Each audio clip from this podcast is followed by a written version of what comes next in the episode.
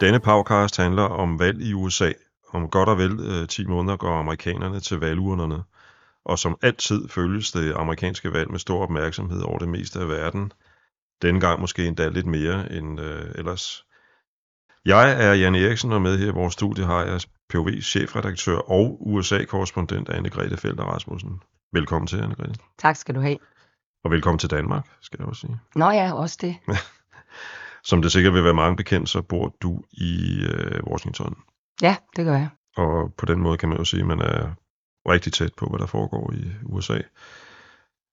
Valget finder sted den 7. november i år, og på trods af, at 70 øh, procent af vælgerne ikke ønsker sig en omkamp mellem den tidligere republikanske præsident Donald Trump og den nuværende Joe Biden, så ser det faktisk alligevel ud som om, at det lige præcis er det, vælgerne får. Så Anne Grete, lad os få det afgjort med det samme. Hvad hedder USA's præsident den 1. februar 2025, tror jeg? Aha, meget sjovt. øhm, ja, altså jeg vil sige, siden, øh, siden 16, 2016, hvor jeg og jeg vil anslå rundt regnet 95 procent af verdens øh, journalister og eksperter og i øvrigt også meningsmålingsbyråer kægt øh, spåede, at det var helt umuligt øh, med en præsident Donald Trump, men at det naturligvis ville blive Hillary Clinton, så er jeg færdig med at spå om noget som helst, der har med Donald Trump at gøre. I det her tilfælde kan man sige, at øh, det også ville være uklogt af andre grunde, fordi at i det her tilfælde, der ser det faktisk ud som om meningsmålingerne øh, står lige mellem Joe Biden og Donald Trump. Og derudover, så er republikanerne heller ikke færdige, på papiret i hvert fald, endnu med at vælge øh, deres øh, præsidentkandidat. Så på den måde er der flere personer i spil. Der er Donald Trump, som jo er den overvejende favorit. Og her vil jeg godt sige, at jeg er ret overbevist om, at det ender med at blive ham. Men der er stadigvæk en anden øh, kandidat på banen, Nikki Haley. Og, Nikki Haley, ja. ja. og derfor så må man sige, at før hun er ude, kan man ikke med sikkerhed sige noget. Og så har Øh, Øh, Donald Trump også en del retssager, som han lige skal have overstået, eller rettere, de bliver nok ikke overstået før valget, men han sidder i dem, og de kunne i teorien også øh, forhindre ham i at blive kandidat. Men altså lad os, lad os bare sige det sådan, nu for at svare på dit spørgsmål, øh, eller i hvert fald dele af det, du lige sagde. Altså 70 procent af vælgerne sagde, du ønsker ikke en omkamp, og ja. det er nemlig rigtigt. Får de så en omkamp?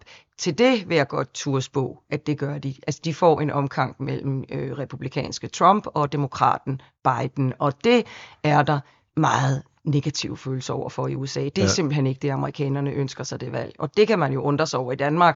Hos os ville det være noget nær øh, utænkeligt, at de to mest upopulære politikere i landet skulle kæmpe om at blive statsminister, for eksempel. Mm. Altså, det ville simpelthen ikke ske. Altså, de ville blive fjernet, partierne ville gøre oprør, eller vælgerne. Altså, det vil slet ikke, det er ikke et scenario, vi kan forestille os.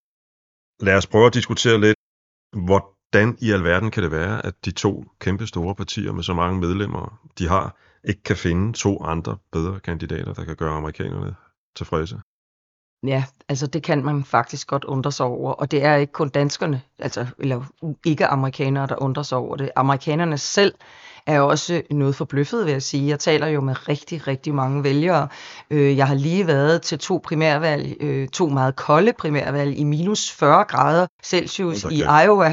Ja, det er ikke for sarte sjæle, skulle jeg helt sige og så derefter i cirka minus 15 grader i New Hampshire, hvor de to, øh, stat, de to stater har lige holdt deres primærvalg, øh, og Trump vandt øh, primærvalget begge steder. I øh, New Hampshire øh, vandt Joe Biden også, selvom han ikke engang var opstillet. Demokraterne i New Hampshire kunne vælge at skrive hans navn. Ja, det var sådan lidt gimmick, ikke? Eller? Ja, det var, altså det var lidt underligt, men det skyldes øh, en teknikalitet. Øh, det demokratiske partis hovedbestyrelse bestemt, at det første den første stat i demokraternes primærvalg skulle være South Carolina øh, på papiret, fordi South Carolina har en mere etnisk øh, blandet befolkning, der ligner USA's mere. Så derfor mente man i hos demokraterne på papiret, at det ville være mere fair og give et bedre, mere retvisende billede. Lad os prøve at grave ned i, i de to partier. Ja. Hvorfor ender det med at være Trump, og hvorfor ender det med at være Biden? Altså i Trumps tilfælde, der er det meget enkelt. Det ender med at være Trump, fordi det er ham, der har det største, øh, den største vælgertilslutning fra partiets egen, egne græsrødder. Altså det, man på amerikansk politisk slang plejer at kalde the base, altså basen. Øh, der er sådan en hardcore base, at cirka 30-40 procent af de registrerede republikanske vælgere, og endnu flere af dem, som er aktiv i partiet, helt op mod 60-70 procent, som simpelthen mener, at Trump er den rigtige kandidat. Og så er det så lidt lige meget, hvad hovedbestyrelsen, eller hvad de ældre i partiet, eller hvad de gamle ronkedorer i Washington, eller hvad senatets minoritetsleder Mitch McConnell, som nok er den mest kendte skeptiker over for Trump, der er tilbage. Altså alle andre har jo forladt partiet, enten er de blevet stemt ud, eller også er de blevet smidt ud. Det betyder ikke rigtig noget, hvad en formel partistruktur ønsker sig, hvis vælgerne bare er helt klare i spyttet. Og det må man sige, de er. Altså, hvis du er republikansk aktiv, partimedlem eller registreret republikaner og går til primærvalget, så er der et kæmpestort flertal der, der mener, at Trump er den rigtige kandidat. Og så kan man sige, øh, også set udefra som ikke-amerikaner, jamen så er det jo også helt rimeligt. Altså, øh, hvis der er et parti, og partiets øh, flertal ønsker sig en bestemt kandidat, så bør det vel også være sådan. Hos demokraterne, er det mere kompliceret. Fordi der er det simpelthen sådan, at når du sidder som præsident, så har du simpelthen så meget magt i dit parti, at hvis du siger, og det har Biden sagt, jeg genopstiller, så ville, ville det være utrolig skadeligt for partiet, hvis der var et kæmpe oprør mod det. Så grunden til, at Biden ender som kandidaten, handler ikke om, at der er et flertal i partiet, og slet ikke blandt vælgerne. Altså hvis du laver meningsmålinger blandt partiets vælgere, vil de hellere have en hver anden end Biden. Men der handler det bare om, at øh, jeg tror, det var det britiske magasin The Economist, der for nogle uger skrev, siden skrev en leder, hvor de sagde, at hvis du sidder på en båd, så er det meget dumt at begynde at bore huller i skroget. Og det er sådan, altså så synker du bare selv, selvfølgelig. Mm, mm. Og det er lidt sådan, øh, altså der har været folk, som har forsøgt at overtale Biden til øh, ikke at stille op igen, men når han ikke vil, så vil det simpelthen være mere skadeligt for partiet med en kæmpe ødelæggende magtkamp øh, med, med ens egen præsident, så at sige, end det er at sige, okay, jamen det er der ikke noget at gøre ved, nu må vi få det bedste ud af situationen. Og jeg skal da love for, at øh, når man så hører løjtnanterne i partiet og dem, der sidder sådan i ledelsen, så er der ingen slinger i valsen nu altså blandt dem, der er inde i partiet. Altså der er virkelig sådan fuldtonet, varmhjertet opbakning, og Biden har også lige fået en meget øh, vigtig anbefaling, nemlig den meget magtfulde øh, fagforening i bilindustrien har lige bakket op om ham ved et stort møde. Og øh, det betyder noget, øh, og det betyder også noget selvfølgelig, hvor partiet marcherer hen. Hvad man måske godt kan være bekymret for, det er, om de så kan få de vælgere, der ikke har noget med partiet at gøre til daglig til at stemme på dem. Især de unge vælgere, kan man simpelthen se på meningsmålingerne, de er så, altså så ikke interesseret i at stemme på en mand på 81,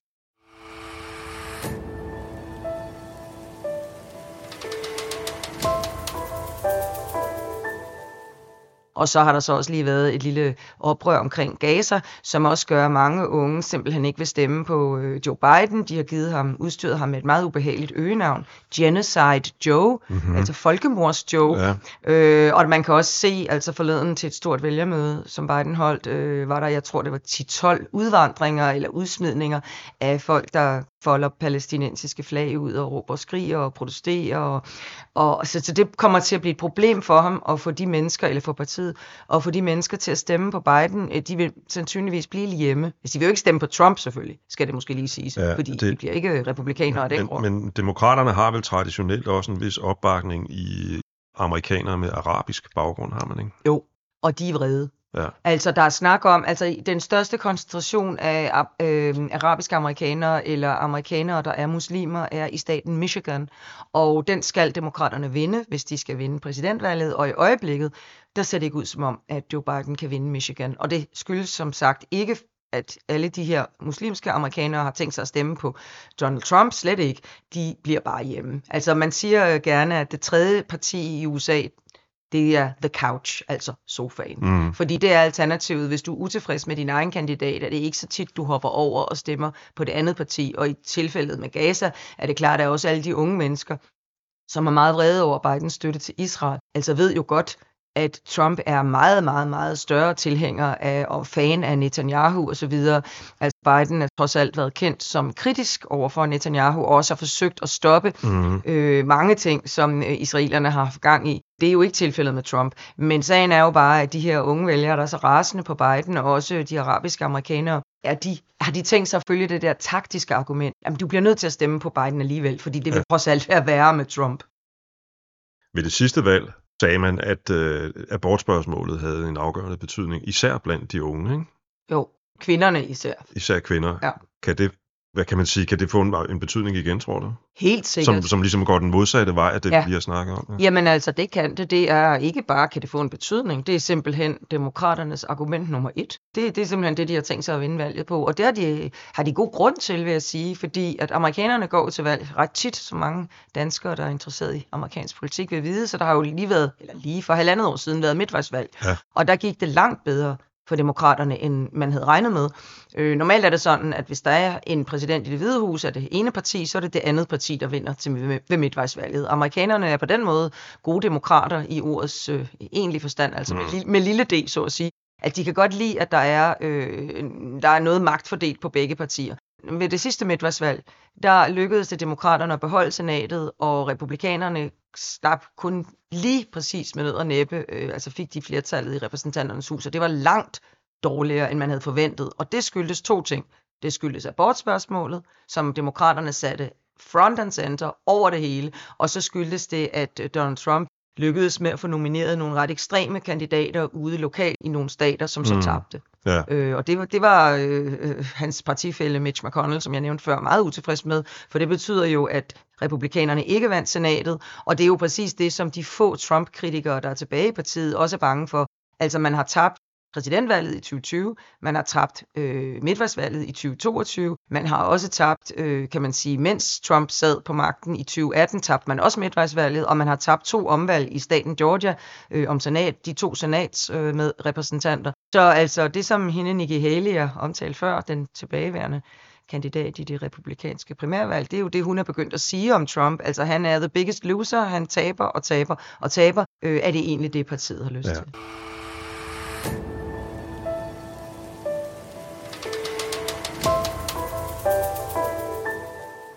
Vi, vi taler om de unge, og, og jeg vil mm. godt tænke mig at bringe, bringe en faktor ind i det spørgsmål. Jeg har lige læst på uh, rollingstone.com. Rolling Stone er et gammelt musikblad, som i dag er, interesserer sig for samfundsspørgsmål og politik og alt muligt andet også, at ifølge deres gode kilder er republik republikanerne ved at forberede sig på en svinekampagne mod Taylor Swift, hvis hun igen skulle gå ind og, og, øh, og opfordre nogen øh, til at stemme. Og hun er jo, øh, selvom hun vist nok aldrig har sagt det lige ud, demokrat, og, og, og, og har støttet, man kan sige, aktiviteter, der støtter de, de Ja, det har hun. Ja. Mm-hmm. Altså det sidste, hun har lavet, det er ikke for et par måneder siden, gik hun øh, ud i en Get Out the Vote effort, øh, som det hedder på amerikansk, altså at få unge til at registrere sig som vælgere. Det er ikke sådan i USA, at man bare får et valgkort sendt med posten, som det er i Danmark, når man når øh, stemmeretsalderen. I USA øh, kan man kun stemme, hvis man registrerer sig som vælger. Og øh, det betyder selvfølgelig, at procenten er noget lavere, end vi kender til, for eksempel i Danmark. Mm. Øh, det betyder også, at partierne har en interesse i at få bestemte grupper til at melde sig som vælgere. Og de unge vælgere er alt overvejende øh, demokrater, eller de stemmer på demokraterne. Derfor så blev det set, altså Taylor Swifts opfordring, jeg tror, nu må læserne eller lytterne ikke blive hvad hedder det, hænge mig op på det, men så vidt jeg husker, var det omkring 20-30.000 unge, der så registrerede sig som vælgere efter Swifts øh, opfordring. Det er vist rigtigt, ja. ja.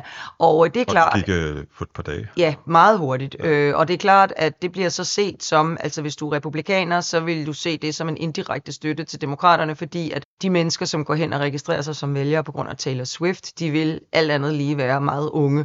Og derudover har hun også tidligere ved andre valg øh, været ude og støtte, så vidt jeg husker, nogle kandidater, som var demokrater. Hun har ikke sagt, at jeg er demokrat, Nej, men hun har været ude at støtte både mærkesager og kandidater. Og det er klart, at med det fænomen, som Taylor Swift er i dag i den globale underholdningsindustri, så er hun så stor. Hun er simpelthen den største ja, lige for øjeblikket. Hun er så stor, så kæmpestor, og hendes indflydelse rækker langt, langt ud over musikken. Der har været øh, opgørelser, der viser, hvordan altså, de byer, hvor hun lægger koncerterne i. Altså det er det bedste turistfremstød for en by, man overhovedet kan forestille sig. Og den gennemsnitlige fan bruger omkring 1000 dollar, når vedkommende har en billet. Og det fordi det skyldes, at vedkommende fan som regel også skal betale rejseudgifter, måske en hotelovernatning, og så en masse merchandise, som folk køber. Ja. Det, det er en kæmpe, hun er en kæmpe økonomisk magtfaktor, men hun kunne også godt ved præsidentvalget blive en kæmpe politisk magtfaktor. Og, og jeg vil da sige... derfor, at republikanerne ja, en så advarer de og, og, og, og forbereder sig. Jeg ville da også, hvis jeg var Joe Biden, som jo er sindssygt upopulær, altså jeg ville da også kigge på, hvem kan jeg få til at slutte op om mig.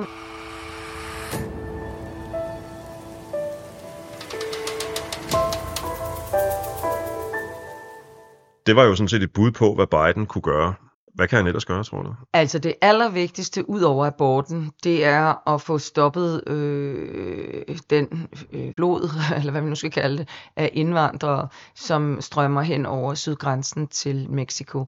Altså det er øh, en bombe under, under partiet, og det plejede, altså det har jo været sådan tidligere, at det har været sådan noget, republikanerne har slået på, og så har demokraterne sagt, at vi har, er et helt andet type parti, vi har medlidenhed med folk, der har det skidt. Vi, har, vi agter ikke at lukke grænsen. Vi ikke tilhænger nogen mur. Men altså, når der kommer mellem 200 og 300.000 øh, udokumenterede indvandrere ind hver måned, som tilfældet er lige nu, så bliver det simpelthen et problem, øh, demokraterne ikke længere kan sidde overhøre. Og så har øh, guvernørerne i to af de stater, der er hårdest ramt, øh, Texas guvernør og Floridas guvernør, de er jo simpelthen begyndt at sende de her mennesker med busser og sågar med fly til øh, demokratiske storbyer og demokratiske stater. Og i starten blev det set som sådan noget meget inhumant, altså der blev snakket om, at det var sådan noget, man brugte mennesker som skakbrikker mm. og som kvæg. Men jeg vil sige, at øh, selv demokratiske guvernører og borgmestre siger nu, at Øh, de kan, ikke, altså, de kan ikke holde til mere, øh, de kan ikke tage flere, og så står de republikanske guvernører og siger, nå, kan I ikke? Ja, det er jo det, vi har sagt i, i overvis. Og man kan sige, at altså, det er simpelthen et problem. Man kan ikke bare sige, at vi har varme hjerter og åbne arme, og man bliver nødt til at få det under kontrol. Øh, og der lyder Biden jo lige pludselig som Trump, når han siger, at han, øh, han gerne vil gå med til at lukke grænsen, når man når et bestemt antal om måneden, og han vil gerne bygge mere mur, og hvad ved jeg. Men øh, så altså, demokraterne er i gang med en oprydning her, men spørgsmålet er jo, om republikanerne vil være med. Fordi en ting er, at man siger, at man gerne vil få problemet under kontrol. Det har republikanerne sagt i overvis, og Trump tordner, øh, altså virkelig tordner øh, kæmpe budskab om det, hver gang han siger noget. Men vil man så også hjælpe en demokratisk præsident lige før valget med at få en valgsejr her? Det, det er ikke givet, og i øjeblikket ser det simpelthen ud som om, at Trump har tvunget øh, republikanernes øh, flertal i huset, i repræsentanternes hus, og også formanden for kongressen til slet ikke at, altså simpelthen ikke at ville realitetsbehandle det kompromis, som demokraterne og republikanerne ellers er blevet enige om nu i senatet. Altså der er simpelthen et flertal i senatet, som er blevet enige om en lov, der vil få det her problem under kontrol. Mm. Men øh, så har Trump sagt, jeg kan ikke se, hvorfor øh, repræsentanternes hus skal tage den her lov op. Den er ikke perfekt, og man skal ikke gå efter noget andet end det perfekte. Hvis man lige i bare et øjeblik overfører til danske forhold, læren af, af, af den socialdemokratiske, det, det socialdemokratiske turnaround i ja. er vel, at det er en, en, en, hvad kan man sige, turnaround, en udvikling, der, der tager tid. Ja. Altså, at Joe Biden skal gøre det her på, på 10 måneder, ikke? Ja, altså en ting er, at, øh, at man i USA ikke har den tradition for kompromis, som vi har i Danmark. Øh, noget andet er ganske rigtigt, som du siger, at hvis man går fra ikke at have gjort noget i de første to år, man har været siddet på magten, eller faktisk næsten tre år, og så lige pludselig begynder at gøre noget lige før et præsidentvalg, så lugter det for det første meget mere taktik. For det andet kan øh, øh, republikanerne simpelthen stoppe det, uanset at de moderate republikanere i senatet ikke, altså de, de siger, at det her det er jo ikke seriøst. Altså hvis vi har et problem, så skal vi også sætte det til, til USA's bedste for landets skyld. Men øh, det er Trump jo fuldstændig ligeglad med. Han vil jo bare vinde. Øh, så jeg tror ikke på, at demokraterne får indvandringsproblemet under kontrol. Og spørgsmålet er, om deres vælgere øh, altså vil tage det alvorligt, hvis Biden går ud med et budskab, hvor han siger, jamen jeg ville gerne have gjort noget, men jeg er blevet forhindret øh, af, repræ- af republikanerne i repræsentanternes hus øh, i at gøre noget. Altså det, det er allerede der, vil mange vælgere stå af, fordi øh, der er mange vælgere, som ikke rigtig interesserer sig for, hvordan pølsen bliver skåret i Washington eller lavet. De mm. vil bare have den serveret, og det er muligt, at Biden simpelthen ikke kan servere øh, den ret. Derudover så er hans andet store problem økonomien. Altså vælgerne mener simpelthen, at de havde en bedre privatøkonomi, dengang Trump var præsident. Og man, så kan man komme med alle de der nøgletal. Altså det går faktisk rigtig godt i amerikansk økonomi. Biden har været en fantastisk effektiv præsident. Han har lavet mere lovgivning end mange andre. Øh, han har øh, inflationen er under kontrol, arbejdsløsheden er lav, men hvis den enkelte ikke kan mærke det, hvis huslejerne og især realkreditlånene er kæmpe høje, og prisen på æg og benzin og hvad ved jeg, bare er højere end den var for tre år siden, ja, så er vælgerne, altså så er det helt abstrakt for dem, det der med, at inflationen og arbejdsløshedstallene ser gode ud.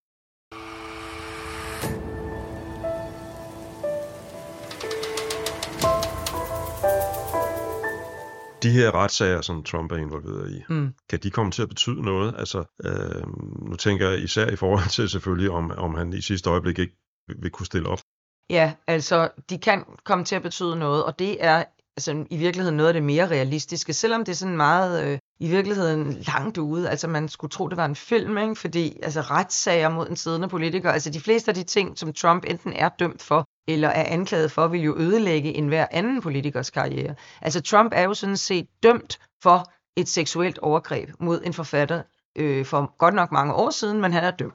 Altså i første omgang skulle han kun kun i gåsøjne betale 5 millioner dollars. Men så blev han jo ved med at svine øh, offret til, og nu har hun så anlagt en ny retssag, som også lige øh, er afgjort. Nu skal han så lige pludselig betale 83 øh, millioner dollars. Og det er jo, som dommeren meget, øh, altså i virkeligheden meget, hvis man ser juridisk på det, godt kan forstå, at dommeren sagde det, øh, at det er en sum, der er så stor, ikke fordi den måske er rimelig i forhold til, hvad sådan en almindelig menneske skulle, kunne forestille sig, at, øh, at hvis man blev svinet til, skal man så virkelig have så mange penge. Men det er fordi, det skal afskrække ham fra at fortsætte. Og øh, fordi sagen er jo, at Trump viser jo i virkeligheden det, som man også i Danmark kender som for, foragt for retten. Altså han bliver dømt for noget, og så fortsætter han med at svine personen, som er altså som er offret for et seksuelt overgreb. Det kan man slet ikke diskutere mere, hvis man ellers mener, at øh, man skal tage Nej. retssag alvorligt. Han er anklaget for, at, eller sigtet for at have bidraget til sammensværgelse mod ja. den amerikanske stat, mod ja. USA faktisk, i ja. forbindelse med, med, med de her aktiviteter. I det, i det, altså det er det, som i, i sidste ende kunne forhindre ham i at være på stemmesedlen overhovedet. Ikke? Øh, den sag bliver afgjort meget snart af højesteret i starten af marts. Øh, mit bedste bud der er, at højesteret ikke vil lege med. Altså, de vil ikke aktivt hives ind i politik. Jeg tror, at øh, de sparker den videre til kongressen. Altså, den her paragraf, som siger, at hvis man har konspireret til oprør mod staten, så kan man slet ikke, så er man ikke valgbar. Den har kun været i brug en gang tidligere øh, i 1880'erne, så vidt jeg husker, det kan også være 1860'erne, men i hvert fald noget med 1800. Og der øh, blev det besluttet, at øh, den her paragraf, for at have virkning i forfatningen, så skal kongressen bakke op om beslutningen. Så jeg tror, at højesteret vil sparke det ind i repræsentanternes hus, det her spørgsmål, og der er der stadigvæk et meget spinkelt flertal på tre til republikanerne, og så vil Trump få lov til at være på stemmesedlen. Mm. Men noget andet er, hvis han nåede at blive dømt i en af de her sager, og det kunne være dem alle sammen, altså det kunne være sagen om at have taget tophemmelige dokumenter med sig det er også noget af det Mar-a-Lago, og vi, vist dem til andre ved middagsselskaber, og lade ja. dem ligge i åbne kasser, og hvad ved jeg. det, er, det er nok den sag, der juridisk er mest klar. Altså, der er, øh, de, de jurister, jeg tager talt med, de siger alle sammen, at der bliver han dømt. Og, og den sag kunne måske godt nå at, øh, at, at øh, blive afsluttet. Og der viser, der er der en interessant meningsmåling, der viser, at når Trump at blive dømt, så vil han ikke kunne blive valgt. Altså, der er et flertal i befolkningen, og det, det, der er alle meningsmålinger viser det samme, at hvis han når at blive dømt, hvis han altså er det, der hedder på amerikansk side en felon, altså en kriminel, mm. så vil et flertal af amerikanerne ikke se ham i det hvide hus. Så det vil være det mest alvorlige for ham, og det er ikke hans eget parti. Altså i hans eget parti, der er der et overraskende stor majoritet, som mener, at det er helt i orden alligevel. Mm. Men i befolkningen som sådan, der kan man ikke vælges. Og der skal man så huske, at republikanerne er jo ikke et flertal i USA. Altså der er cirka cirka 30 procent øh, registrerede øh, republikanske vælgere, cirka 30 procent demokrater, og det, så er der 40 procent på midten. Og de 40 procent kan man selvfølgelig godt begynde at splitte op. Altså læner man mest mod mm. at være demokrat, eller mest mod at være republikaner. Men det er ikke, det, altså det er ubetvivligt, at de 40 procent er dem, der afgør valget. Ja. Og de 40 procent vil ikke stemme på Trump, hvis han bliver dømt. Hvornår, hvornår bliver den afgjort, ved man det? Ja, nej, der er ingen, der ved præcis, hvornår nogle af sagerne bliver afgjort. Men de kører alle sammen, og det kan godt være, at en eller to af dem bliver afgjort før valget. Men det mest sandsynlige er, at de ikke når at blive afsluttet inden valget. Og så er det sådan, at de sandsynligvis vil blive sat i stå, fordi man kan ikke have retssager mod en, mod en præsident, der er valgt.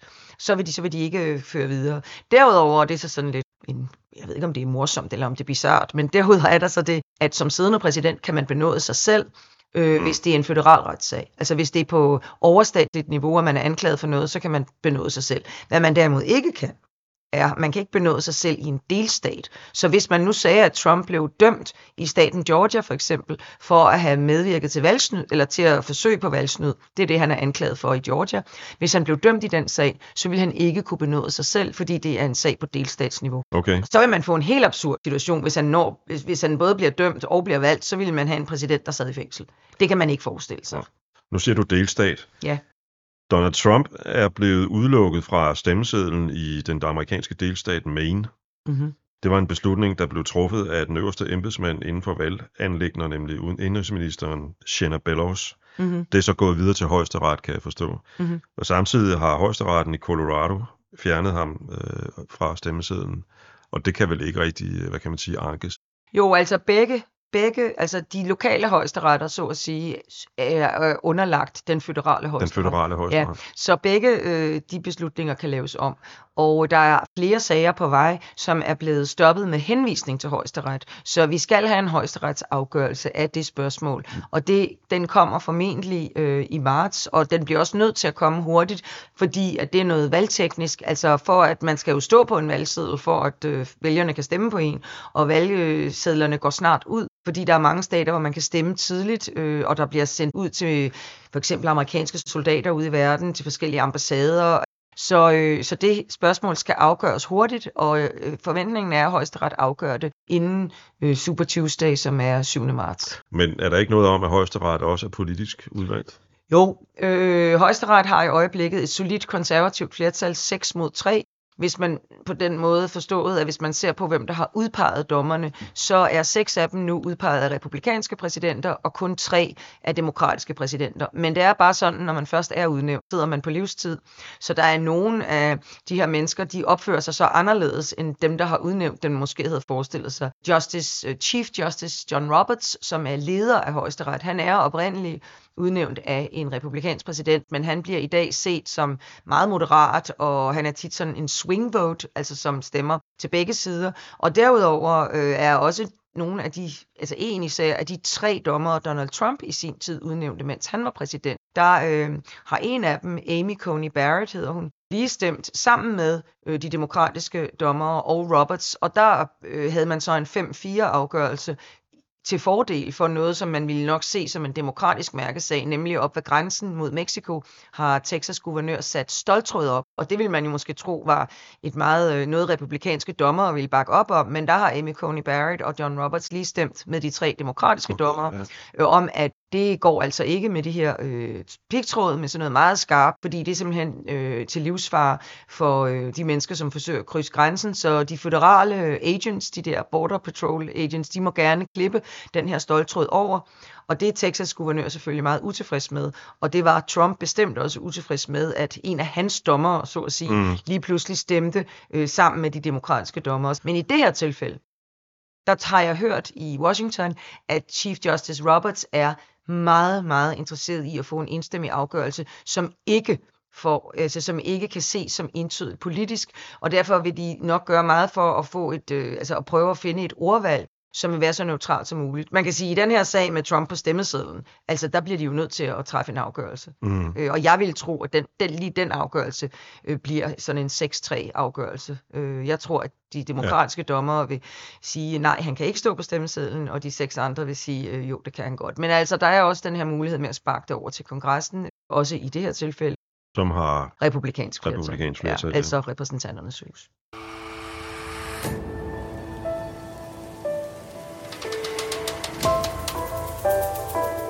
Man kan sige, at det amerikanske demokrati har været til eksamen øh, flere gange i, igennem tiden. Øh, jeg husker stadigvæk Watergate, for ja. eksempel. Man må da sige, at det i allerhøjeste grad var det i forbindelse med den her indtræng i, i kongressen. Det lyder som om, at det her kan gå hen og blive en meget hæftig valgkamp, hvor øh, det, det amerikanske demokrati er til eksamen igen. Ja, det tror jeg. Og jeg tror også, det er derfor, der er så usædvanligt stor en interesse øh, for det.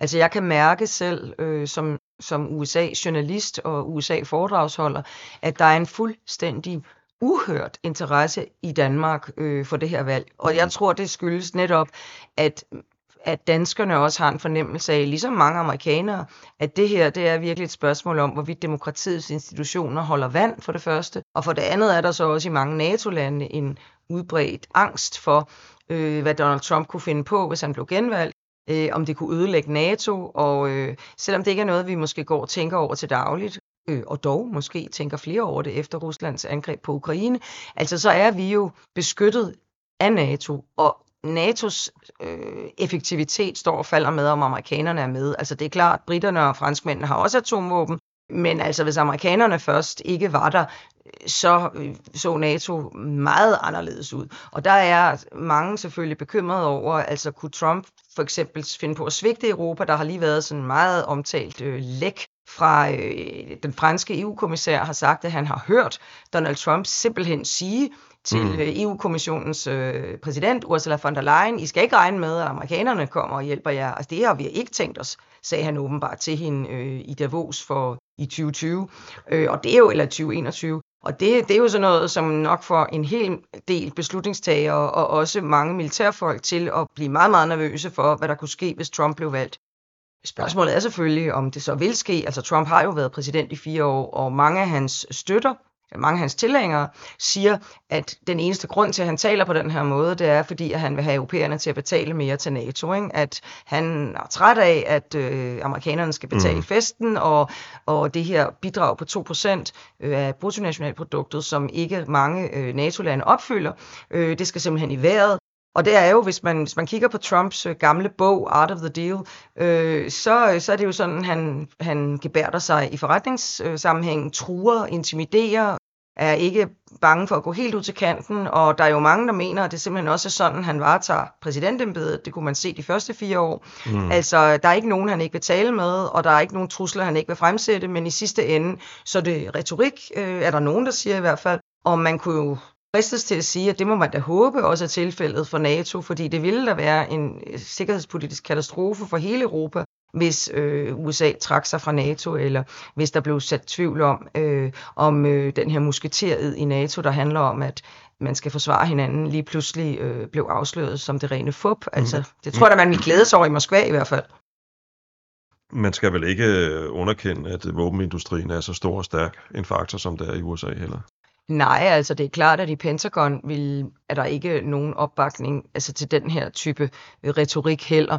Øh, nu kan man sige, at det amerikanske forsvar er jo under civil kontrol, øh, hvad det er i. Altså det er jo forskellen, kan man sige, på mange autokratier og så demokrat, demokratier. Og den amerikanske forsvarsindustri, øh, eller for, det, det øh, forsvaret, altså tropperne, står jo under øh, militærledelse, og den militærledelse sværger kun troskab mod forfatningen de sværger ikke troskab over for øh, en person. Øh, Nej. Øh, og der er, altså, der er selvfølgelig en forskel der. Altså, der er mange, der spørger mig, når jeg er ude og holde foredrag, om man kunne forestille sig en borgerkrig i USA, om man kunne forestille sig hæren sat ind mod befolkningen. Men der vil jeg sige, at der er ikke nogen øh, appetit på den type aktivitet i det amerikanske militær. Altså de øh, amerikanske militære ledere er meget veluddannede, og de er meget bevidste om, at de skal forsvare forfatningen og ikke en eller anden autokratisk præsident, hvilket Trump har været meget arg over, at de har været ude at sige, altså da den tidligere Chiefs, Joint Chiefs of Staff øh, gik af, General Milley hedder han, her for få måneder siden holdt han en afskedstale, der gav virkelig genlyd i befolkningen og i hele verden, hvor han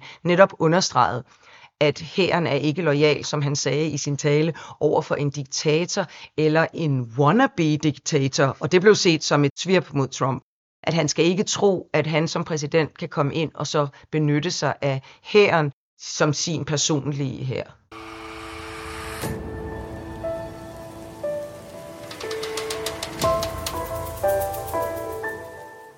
Vi har lige været omkring det, man kunne kalde til dels den danske vinkel, nemlig hvad betyder det her valg for, øh, for NATO og den her fælles øh, musketerånd, der har været omkring NATO i siden 2. verdenskrig.